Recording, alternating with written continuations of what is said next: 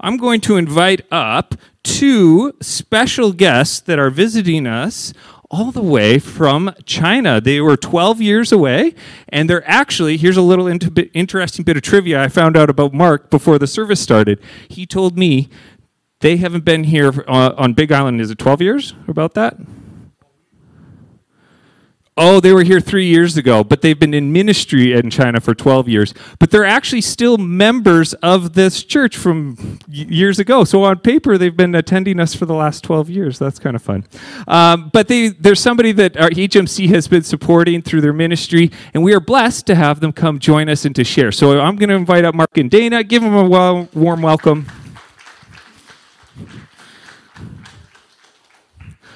And Mark, I'll unmute you and I'll hand this uh, microphone to Dana. But they are now with Idea Ministries, is that correct? Yeah. And so they're going to be sharing with us, and I'm just going to pass off the mic without further, further ado. Aloha. It's great to be back in the islands. Uh, we have really been grateful and thankful for your support many, many years, and so thank you. Uh, we have joined another uh, mission group.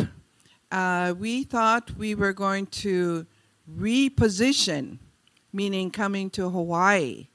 And uh, a friend of ours who was president of Ideas Global approached us and said, You need to join this group and we prayed about it, talked with people, and uh, she encouraged us to be a part of this group. We went through all the testing and interviews, and so we have been accepted since February.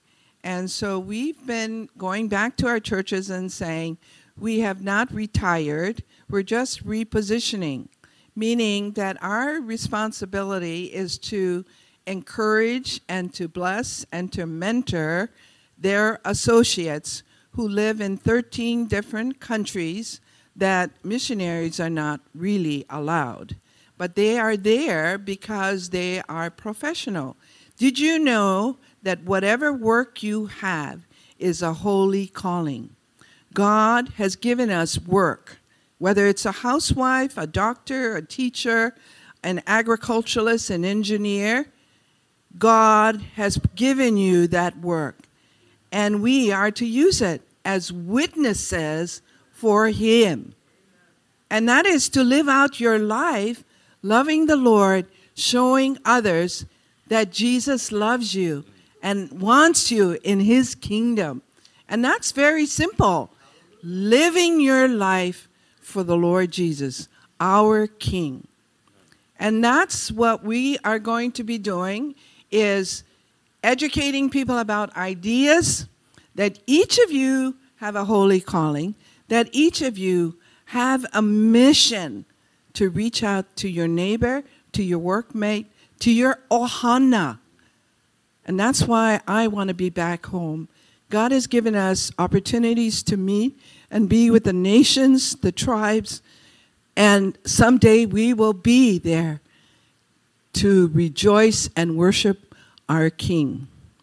But in the meantime, you guys are here and have been doing that here in the islands. But we want to join the team here now to be those witnesses wherever God calls us. And so we are back in the islands, and we are grateful that God has kept us well and strong and willing to do this. So we are here for ideas and we'll be doing that first online, but more especially, we get to meet our associates. They are coming back from these 13 countries, and we will meet them, and they will know who we are, that we are their mentors to encourage them in community life. First, we'll be on the uh, video, as they call it. Uh, what's the word? Zoom and then hopefully we can meet them in the countries that they are working in. But anyway, thank you for the many years you've loved us and encouraged us and blessed us. And so now we wait on the Lord because we don't know what He wants us to do specifically in Hawaii. Um, but we are trusting Him that He will guide us uh, through these next months. So we'll be going back to see our kids. We have three sons. Uh, one is in Portland, Oregon. He works for the Bible Project as one of their uh, project managers, and he has two sons. And then our second son is in Istanbul, Turkey.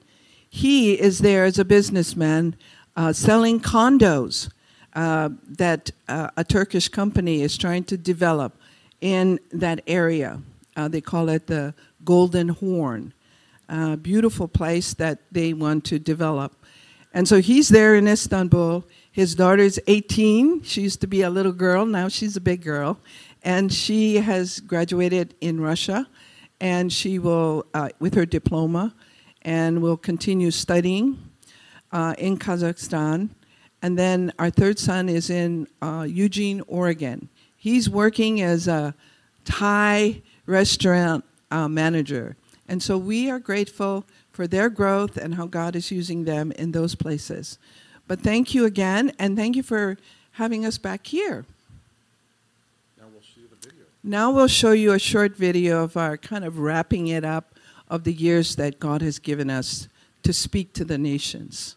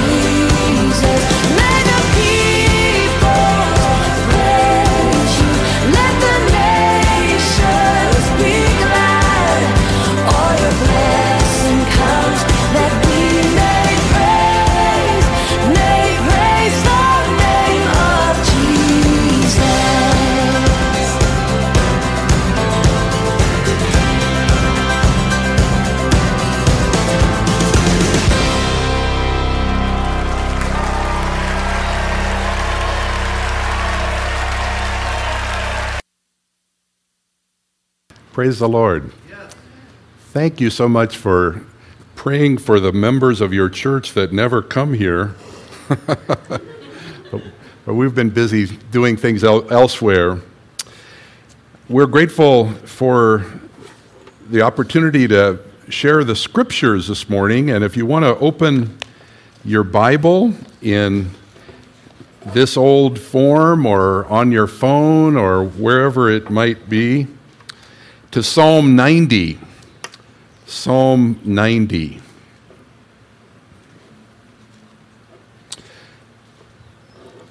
Verse 1. Lord, you've been our dwelling place in all generations. Before the mountains were brought forth, or ever you had formed the earth and the world, from everlasting to everlasting, you are God. You return man to dust and say, Return, O children of man. For a thousand years in your sight are but as yesterday when it is past, or as a watch in the night. You sweep them away as with a flood. They're like a dream, like grass that is renewed in the morning. In the morning it flourishes and is renewed. In the evening it fades and withers.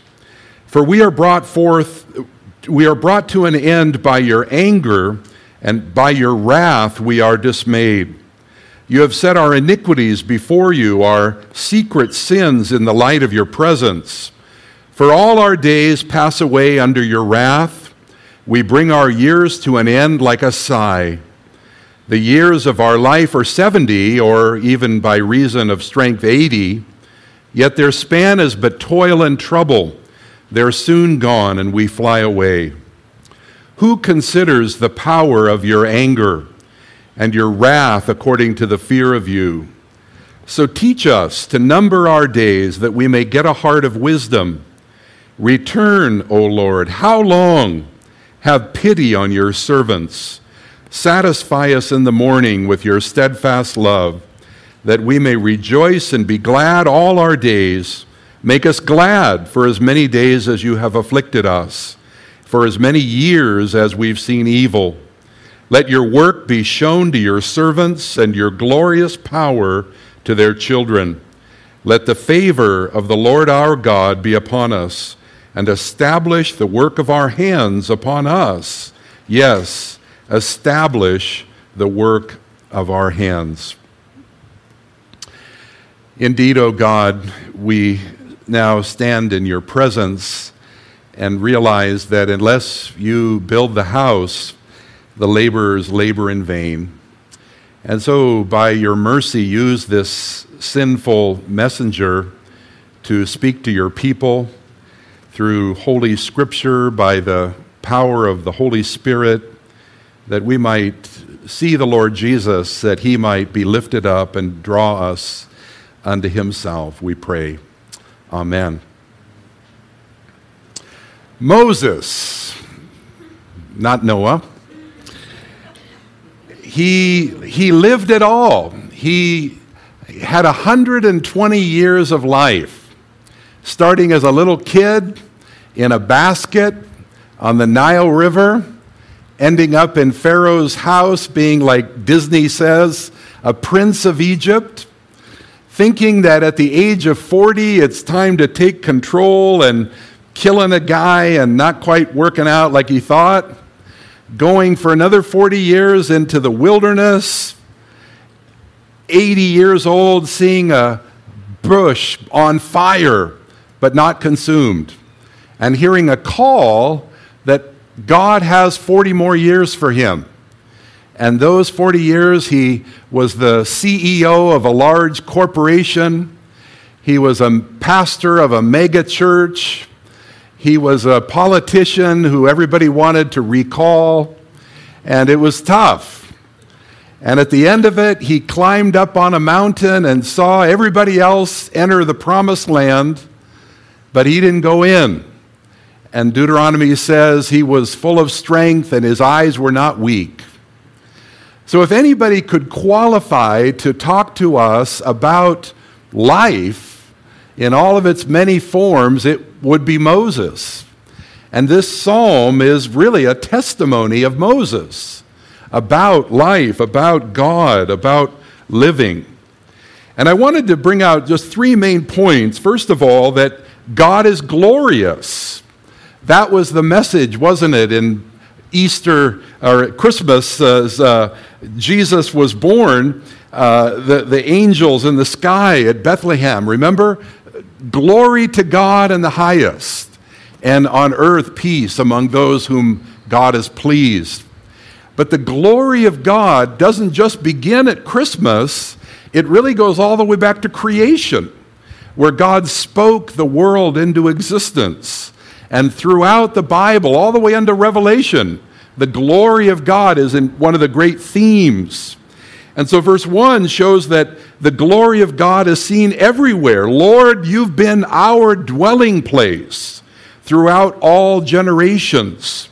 When Paul preached in Athens, remember, he told us that God made from one man every nation of mankind to live on the face of the earth, having determined allotted periods and the boundaries of their dwelling place, that they should seek God and perhaps feel their way toward Him and find Him. Yet He's actually not far. And so the glory of God fills the earth. The glory of God is seen everywhere. If you can't see the glory of God when you live in Hawaii, you really got a problem. The glory of God is evident. The psalmist says in Psalm 24 the earth is the Lord's and the fullness thereof, the world and those who dwell therein. So the glory of God is really a great theme of Scripture and a great burning zeal in the heart of Moses. And it's his glory uh, that he's great. God is not like Eastern religions would say, in this world or making himself part of this world, like God is over there in the trees. No, God, standing apart from the world, spoke the world into existence. He's transcendent. He is far away from the world. He's the God who is apart from it, transcendent, above it. But the amazing thing is that God became man and entered into the world. So the transcendent God is the immanent God with us, the Emmanuel, God with us. And our God is amazing. Our God will never retire, He'll never grow old, He'll never forget something, He'll never need improvement on anything, He'll never come up with a better idea. He is God who is omniscient from eternity to eternity. He knows all and is all.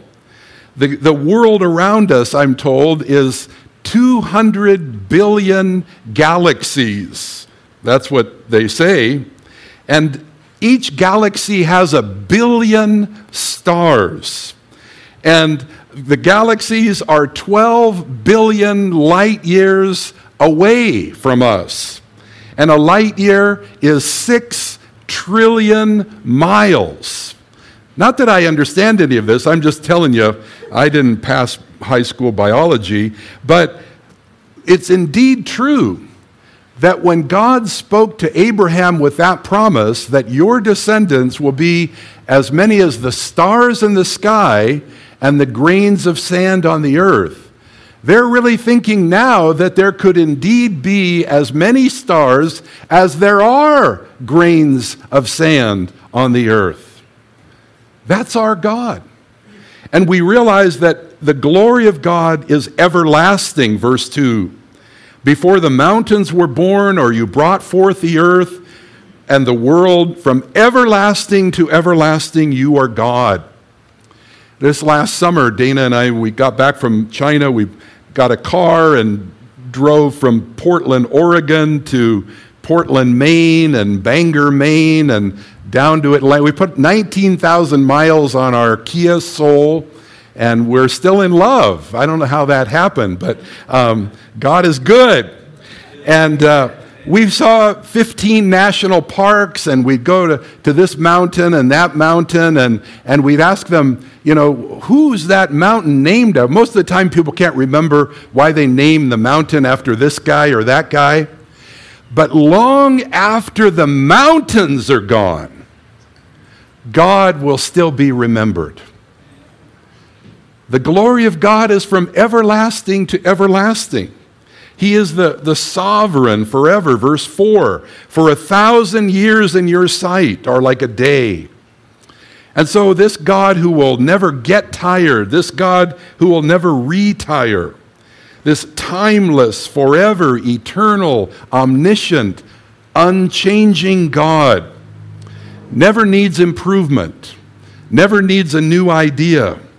And Moses had that passion for the glory of God. Remember Exodus 33. Moses says, Please show me your glory. And God said, Well, I will make all my goodness pass before you, and I'll proclaim before you my name, the Lord. I'll be gracious to whom I'll be gracious. I'll show mercy on whom I'll show mercy. But you cannot see my face, for no man shall see me and live. And that's the problem, isn't it? Because the glory of God reveals our guilt. The glory of God shines like a spotlight and shows us for what we really are. And so the second point is that that God of glory declares us guilty. We cannot see his face and live. Paul summarizes, For all have sinned and fall short of his glory. And that's true of all of us. We're, we're sinners by character, and we sin by choice. And Moses himself could not enter that promised land. Verse 5 You sweep men away in the sleep of death, they're like new grass. We're consumed by your anger, terrified by your indignation. These are pretty scary words. This is pretty serious about God. You realize that our God, great as He is, the one quality that Genesis to Revelation emphasizes about God is not love, although love is prominent, but the one that is most emphasized, probably because it's repeated in threes, is holy, holy, holy.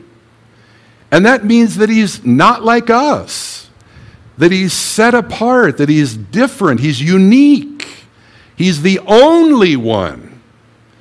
And that gulf between us and God is a pretty big chasm. And there's the conundrum, isn't it? If we want a relationship with God, how could we? We're not worthy of it. We fall short of Him. We've all turned aside. We see it throughout this text, verse 8.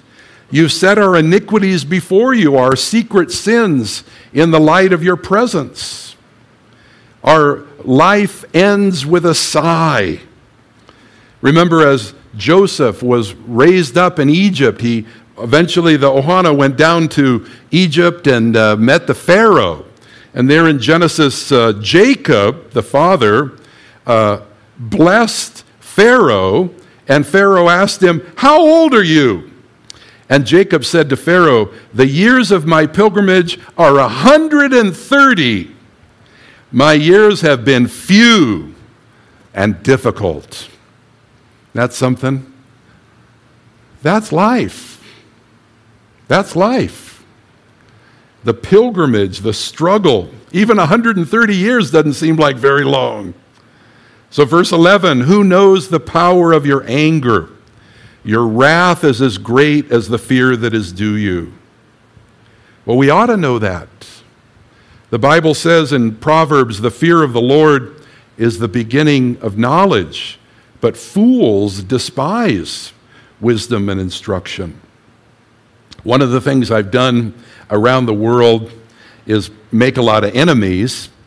And uh, probably one of the reasons I've made a lot of enemies is because when I've met people, uh, sometimes I've just felt, you know, like, let's get right to the heart of things and said, um, what, what's going to happen when you die?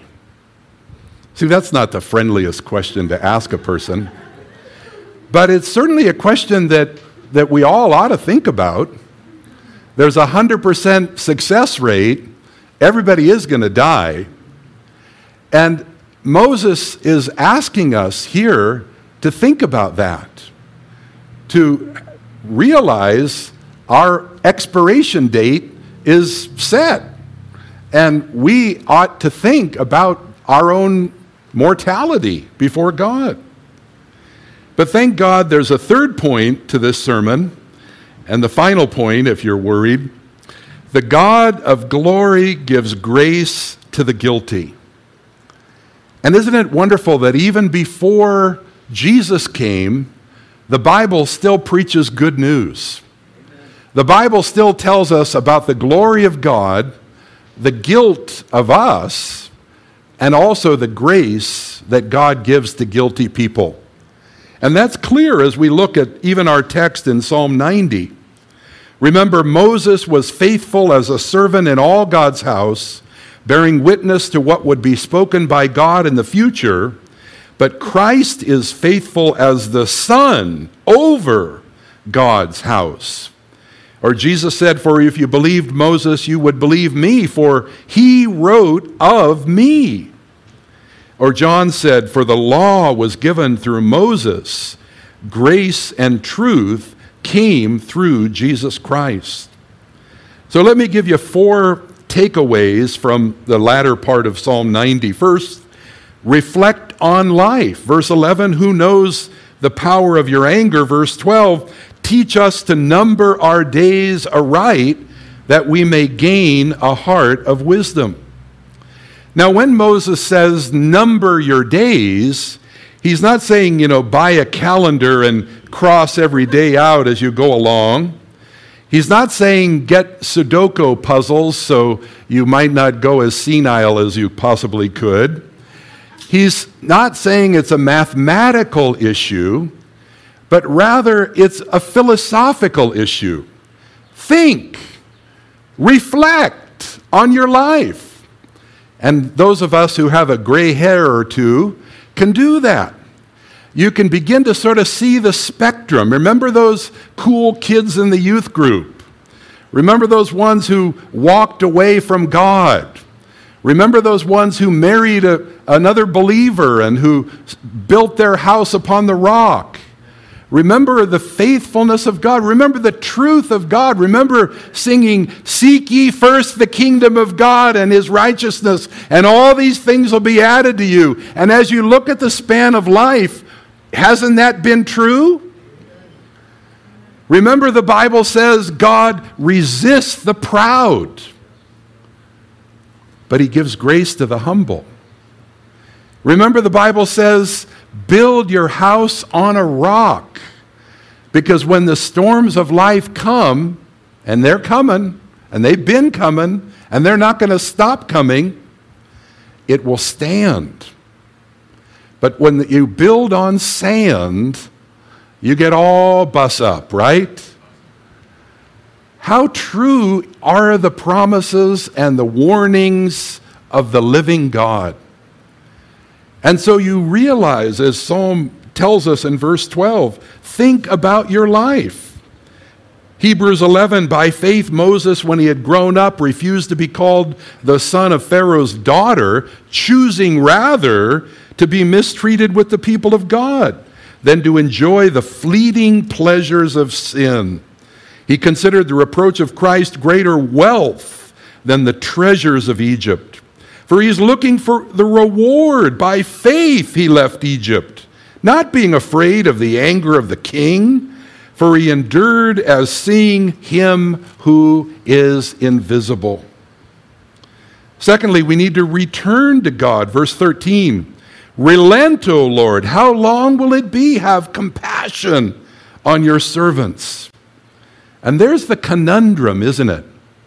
Because if God is glorious, we're not. So how are we going to, you know, deal with this God? Well, the Bible gives us the solution. Remember as Moses went up on Mount Sinai, he got the, this revelation there 40 days. And uh, there were three things that God showed him. Remember, he showed Moses about a place of worship. and gave detailed instructions about the tabernacle and kind of a boring part of the Bible, but it's important. And then there's another boring part of the Bible where he tells about the priests and who they are and what they wear. And then there's a kind of really boring part of the Bible where he talks about the sacrifices. All kind of sacrifices, blood here, there, whatsoever.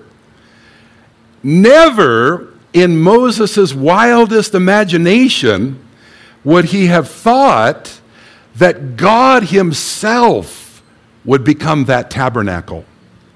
That as Jesus walked the earth and became flesh and tabernacled among us, as the temple would be destroyed, Jesus says, in three days later, it'll be risen up because he is the temple. What is a temple? It's where you meet God.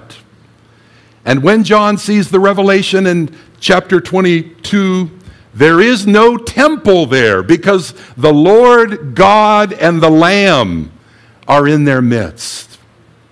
And then those priests. In the fullness of time, God sent forth his Son, not to be a priest of the line of Aaron, but to be a priest in an unusual line of Melchizedek, who had no beginning and no end, a forever priest, an eternal priest, the only priest who will himself be the sacrifice for our sin. And so, as he walked, John the Baptist said, Look at that! The Lamb of God who will take away the sin of the world. And even in shadow, even on Sinai, Moses saw what we see in substance in the Emmanuel, the priest from heaven, the blood of the Lamb. And how do we come to God but through Him? How do we know God but through what He's done? And that's why we're invited now in Christ to return to God.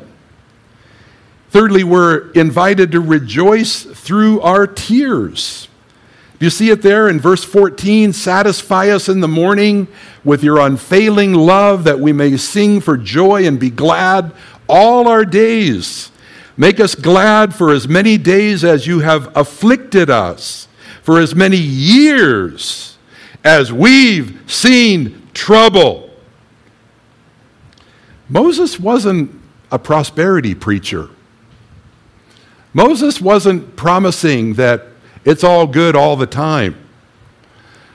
Moses was pretty real that sometimes life just sucks. And there's all kinds of things that are not good, even when you want to follow the living God. But Moses is saying that our God will never fail us or forsake us. Our God is faithful. Our God has all authority in heaven and on earth. Our God is Emmanuel, who is inseparably with us all the time. And that's why it's so beautiful at the very end of the book, where there's heaven's gathering. And what are we doing? Singing the song of Moses, the servant of God, and the song of the Lamb. Great and amazing are your deeds, O Lord God Almighty. Just and true are your ways, O King of the nations. Who will not fear you, O Lord, and glorify your name? And so, because of that, finally, friends, let me urge you to recommit yourself to the work of God. Because the call to salvation is the call to service. If you know Christ, you're called to serve Him. It's not missionaries up on a stage, it's the body of Christ. It's the Ohana of God doing the work of God. You're serving in places I'll never even enter. That's the beauty of the body of Christ. We are his ambassadors wherever we go. That's what Jesus said. You are my witnesses. And it includes all who name the name of Christ. So whether it's around the world or just across the street. Verse 16 May your deeds be shown to your servants, your splendor to their children. You know, one of the just very sad things that we saw as we drove across the states last year. We met with we were with about 80 old friends you know supporters classmates former colleagues. It just was such a wonderful wonderful time. And a thread we saw through a lot of the conversations was i can't talk to my kids anymore about god i finally just got exasperated with that and when I heard it for the 50th time, I looked at a friend who I hope is still a friend and said, Why are you even alive? You might as well die right now. Because you're here to talk about God.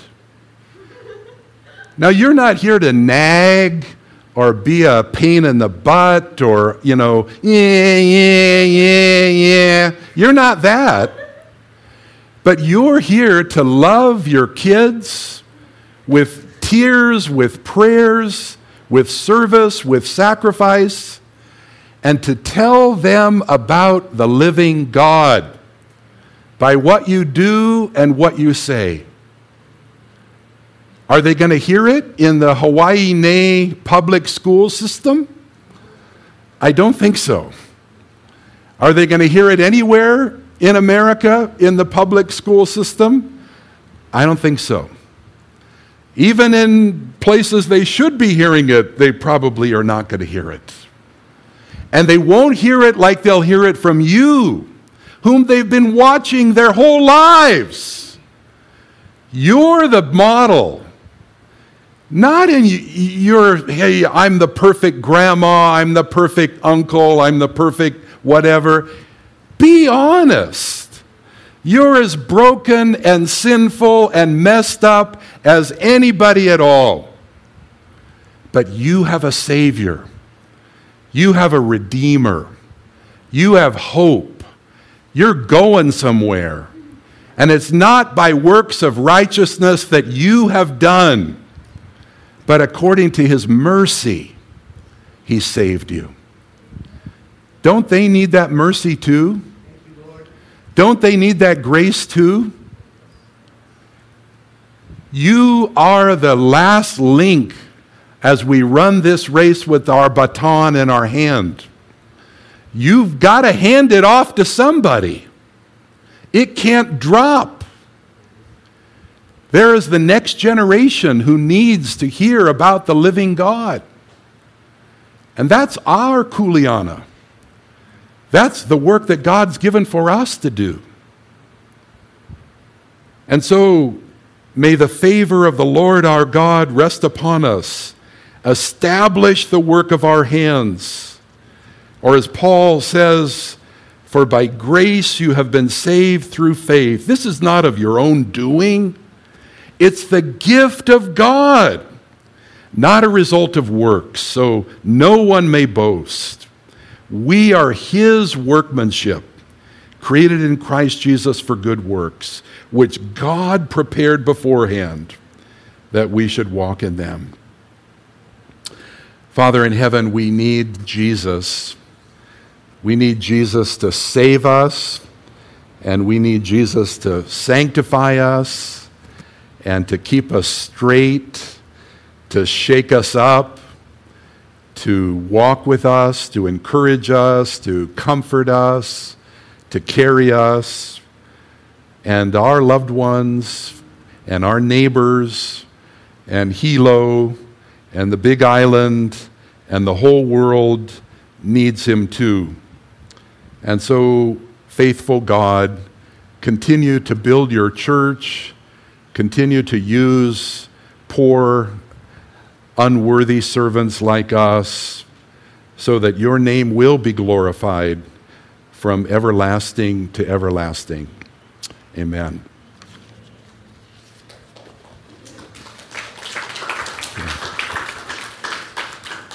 If, if I didn't take too much time, we could sing. I might have. Tell us what to do, Stephen. Come on up.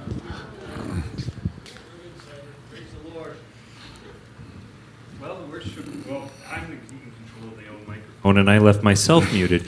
Um, while we're inviting the worship team up, maybe Ron and if, if any of the elders or Brian um, want to come up and let's pray for Mark and Dana and bless them. And uh, yeah, we just want to take a moment and pray.